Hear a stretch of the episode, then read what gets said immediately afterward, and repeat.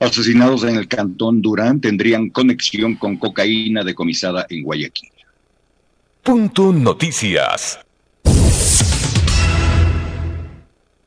Mañetados con embalaje en la cabeza y colgados de un puente peatonal en la avenida principal del ingreso a Durán, Cantón del Guayas.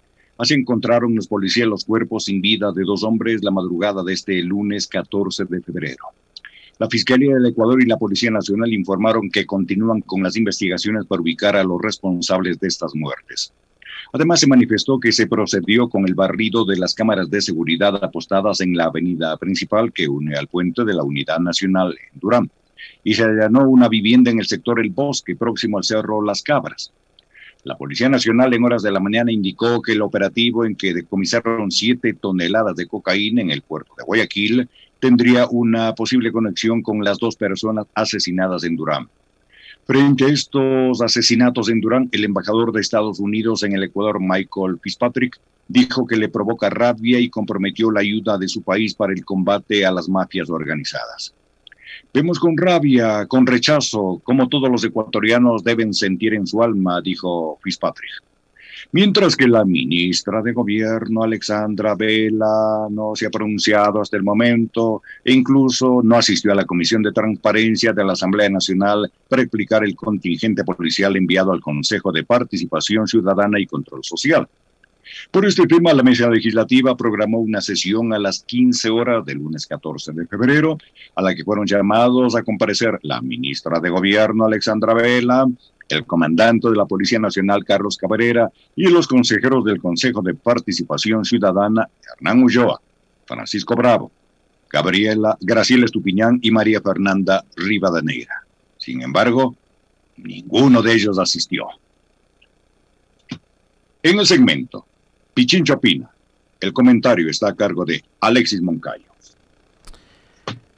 Gracias, profe. Siete de la mañana con ocho minutos. Eh, a ver, yo hoy el comentario quiero empezar recordando una frase de la ministra Alexandra Vela en una entrevista en un portal digital, en La Posta. No tengo ningún empacho en, decirlo. Ahí dio una declaración que mm, la hemos escuchado todos en el Ecuador sobre la cual hemos reflexionado en este espacio en varias ocasiones y de lo que tengo entendido también en otros espacios han reflexionado sobre exactamente lo mismo, pero en donde no ha tenido mayor repercusión ni eco esta declaración de la ministra Vela meses atrás es precisamente en el gobierno, en el círculo más cercano del presidente Lazo. Em, y yo les voy a invitar a que escuchen. Es un fragmento que dura dos o tres segundos. Así que, y de ahí vamos a ir conversando sobre esto último que nos ha mm, dado como introducción el profe, ¿vale? A ver, yo no soy una especialista en seguridad. La ministra Alexandra Vela, quien está encargada de la cartera de gobierno, que además tiene a su a su mando y a su cargo la seguridad y la Policía Nacional, le dice al país, le dijo al país, a través de esta declaración en una entrevista, de que ella no es una especialista en seguridad. La pregunta entonces es, ¿qué hace? ¿Qué sigue haciendo la señora Alexandra Vela al frente del Ministerio de Gobierno si no es una especialista en seguridad? Como ha sido la tónica durante los últimos meses, durante los últimos días en este país.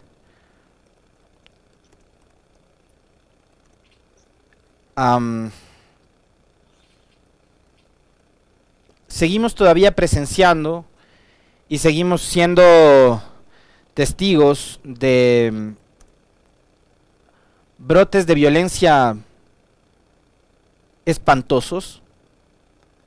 Y parecería que no es suficiente con todo lo que hemos visto y hemos vivido con respecto de las masacres, no se les puede llamar de otra manera, masacres en las cárceles del país, en donde en los últimos meses, concretamente en el último año, desde febrero del 20, eh, del 21, perdón, desde febrero del 21 hasta la fecha, yo calculo que debemos bordear ya las 500 muertes, ¿no? Los 500 asesinatos dentro de las prisiones en este país. si no es que son más, en realidad, me, me puede estar fallando la memoria, pero capaz que son más de 500 asesinatos, eh, además espeluznantes, ¿no? Sangrientos, sanguinarios, espantosos dentro de las cárceles. Parecería que eso no ha sido suficiente. Parecería que no es suficiente ver cómo por robar un par de zapatos o un teléfono celular a un adolescente de 18 años, y voy a seguir mencionándolo,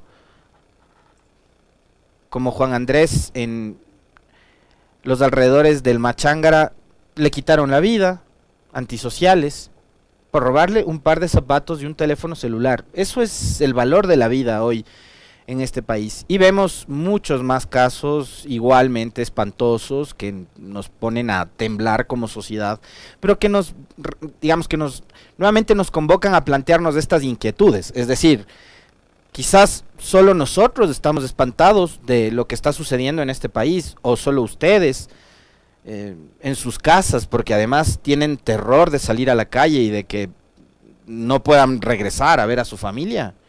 Porque hay varios casos de ciudadanos que han salido a cumplir con una diligencia bancaria, hacer un trámite, a trabajar, y simplemente no pudieron regresar a casa porque fueron víctimas de la delincuencia. Como pasó, por ejemplo, con una acá en Quito, ¿no? En el sur de Quito, a quien junto a su esposo le asesinaron por robarle un poco de dinero que, ella llevaba en su cartera después de hacer una, un trámite bancario.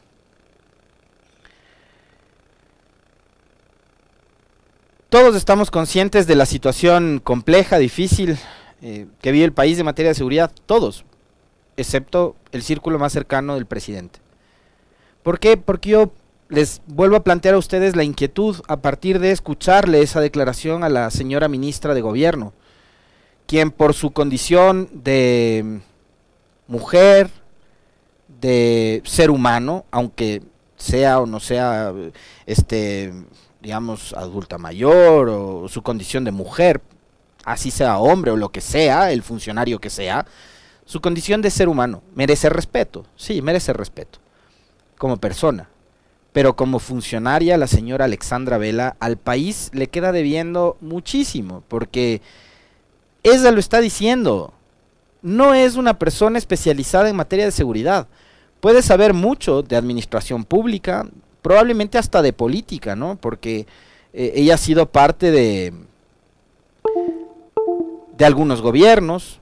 Fue parte del gobierno de Maguad, que ya sabemos todo el descalabro social, financiero, económico, bancario que, que ocasionó. Y probablemente ya sabe mucho del manejo de los hilos políticos, pero de seguridad, repito su frase, no es su experticia, no está especializada en esa materia. Y la pregunta es, ¿qué sigue haciendo la señora Vela al frente del Ministerio de Gobierno? Pues hasta ahora no lo sabemos. No sabemos.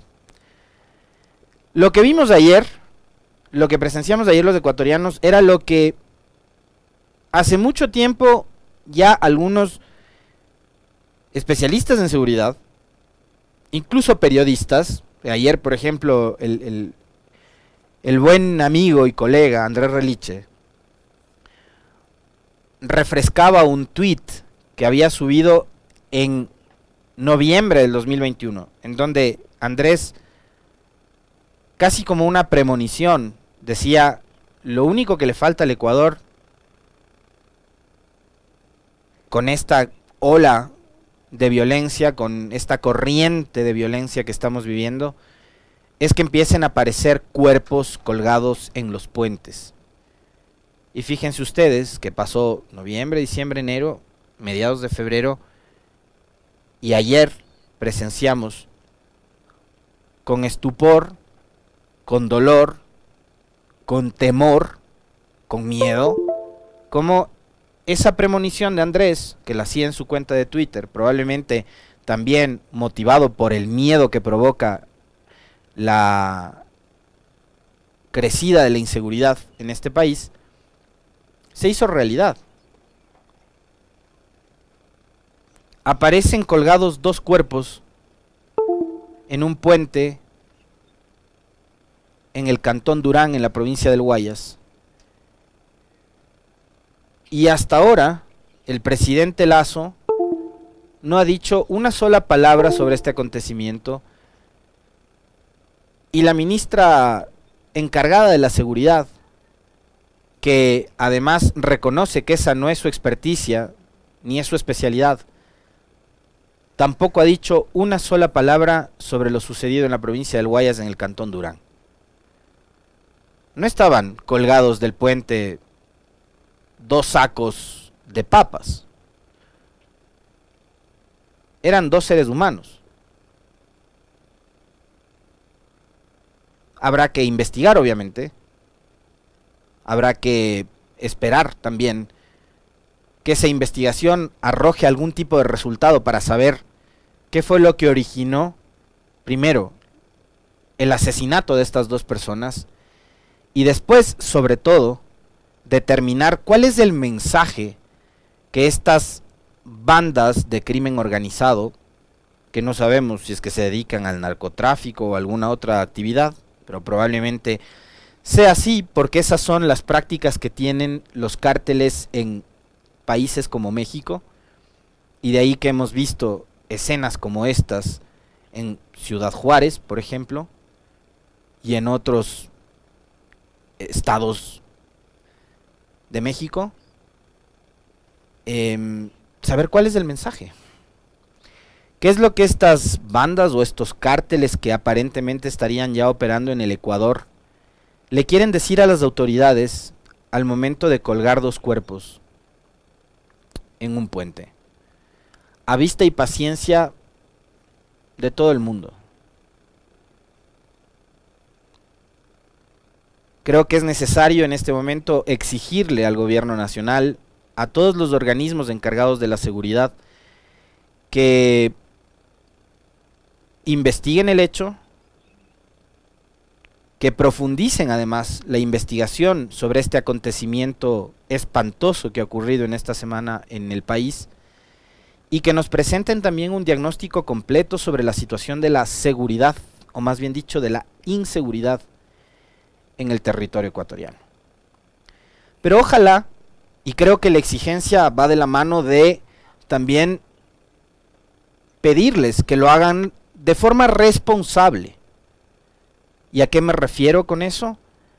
A que la investigación tiene que ir más allá de la simple construcción de mensajes sobre la culpa es de Correa, ¿Esto pasa porque sacamos la base de Manta? ¿O esto pasa porque el gobierno anterior o el de Correa o el correísmo, los 14 años, los 15 años y no sé qué, no sé cuánto, cómo le entregaron el territorio nacional al narcotráfico? De ese cuento, este país está ya cansado.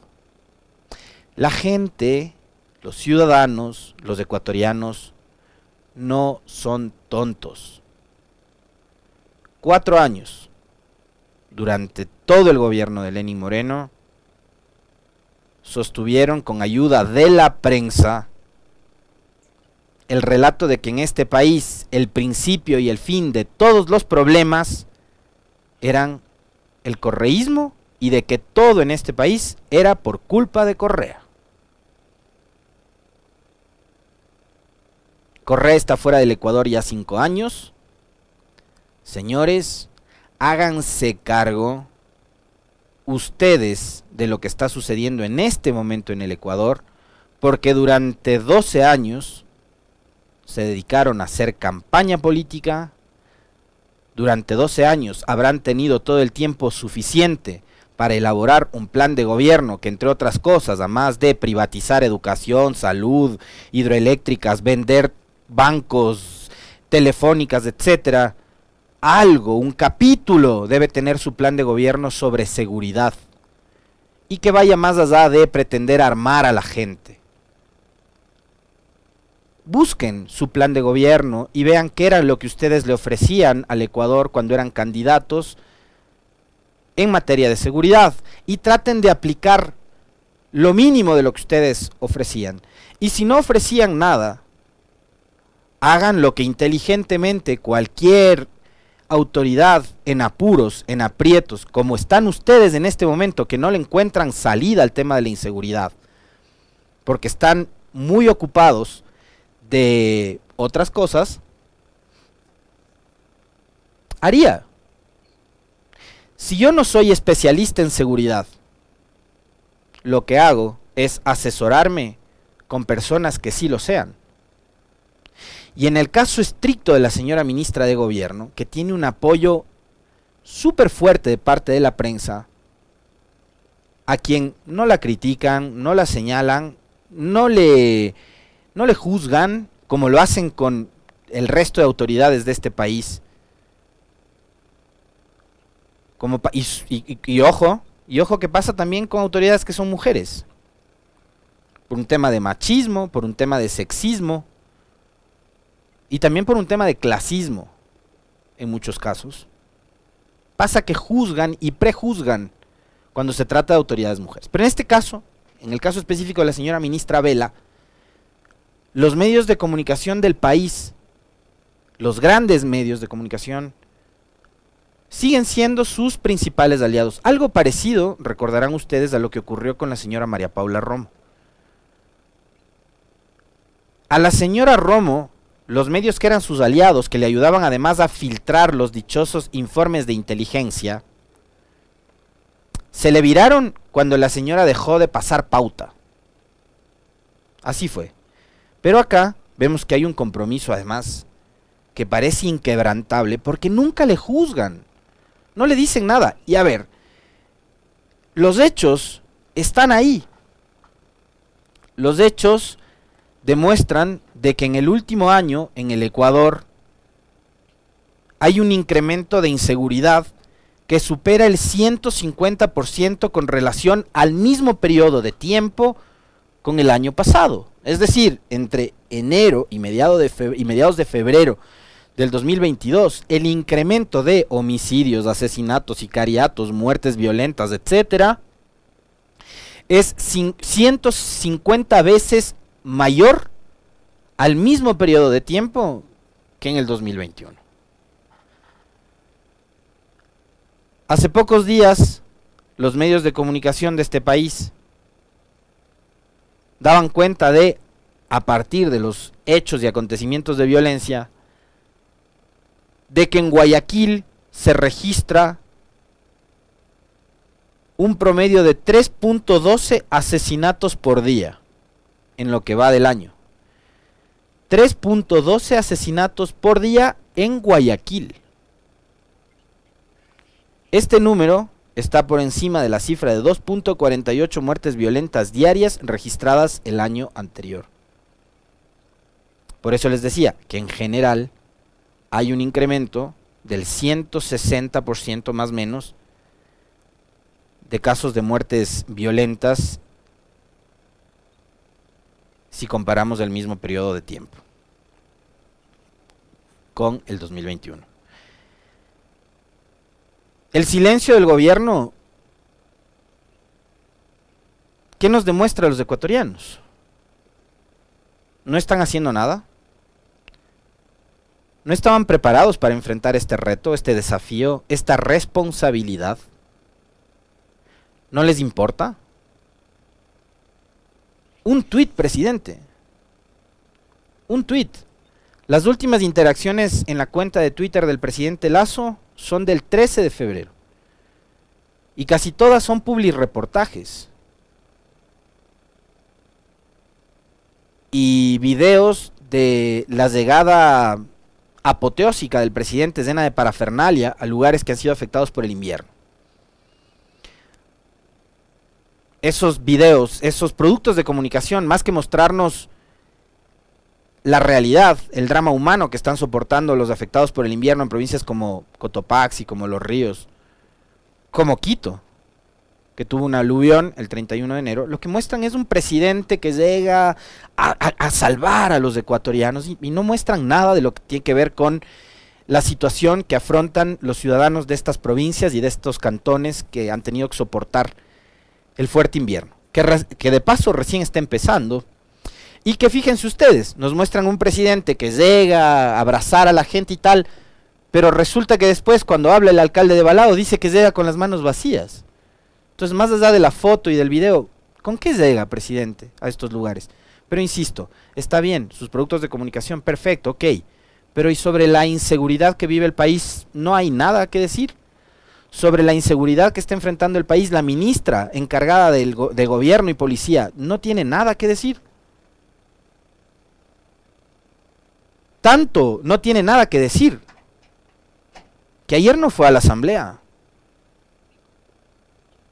Y en la asamblea le querían preguntar, oiga, ministra, ¿a qué se debió la fuerte presencia de policías en los exteriores del Consejo de Participación Ciudadana.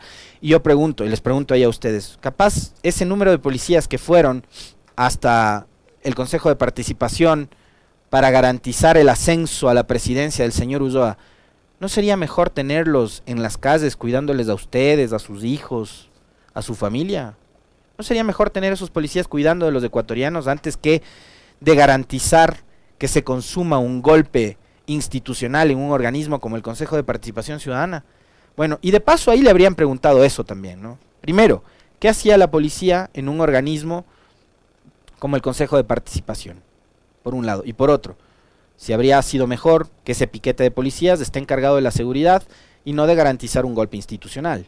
Pero tampoco fue a la Asamblea a responder esas preguntas. Y habrá que exigirles también a los legisladores, vamos, hay que fiscalizar a los actuales funcionarios. Hay un presidente de comisión, que es la especializada en los temas de control político y fiscalización, que vive obsesionado con el correísmo. Un proyecto político que dejó el poder el 24 de mayo del 2017. Pero vive obsesionado con ese gobierno y con todo lo que tiene que ver con el correísmo. Habrá que fiscalizar también a los actuales funcionarios, señor Villavicencio. El tema de la seguridad le está costando a este país vidas y probablemente también vidas de muchísimas personas inocentes que no tengan nada que ver ni con el narcotráfico ni con las bandas de estas de crimen organizado y demás. Porque de lo contrario parecería que desde la misma clase política acá se está tratando como de normalizar este tipo de escenarios, lo cual sería catastrófico, lo cual sería gravísimo. Hay crímenes en este país que no terminan de esclarecerse. Hoy mismo me parece que vamos a tener como invitado a un abogado de un caso súper polémico, que es el asesinato de Harrison Salcedo, quien fuera abogado del ex vicepresidente de la República, Jorge Glass. Han pasado ya muchísimos meses desde que ocurrió ese atentado, ese asesinato, a plena luz del día, en una zona muy comercial de acá, de la capital de la República, y no termina de esclarecerse ese caso. Y así como ese, muchos otros. Pero con tanta pasividad, teniendo a una persona que no se encarga de la seguridad porque no es su especialidad, parecería que estamos tratando de normalizar esto. Y es vergonzoso también que mientras las autoridades nacionales se casen, como decía en la nota el profe, el único que salga a hablar sobre este tema y a decir que le provoca rabia lo sucedido, sea nada más y nada menos que el embajador de los Estados Unidos. El mismo que habló de los narcogenerales, el mismo que empezó a retirarles las visas a los jueces, que puso el dedo en la zaga sobre el tema de la corrupción en el sistema judicial, que era un secreto a voces, pero que acá nadie se encargaba ni se preocupaba de decirlo, como lo dijo el señor.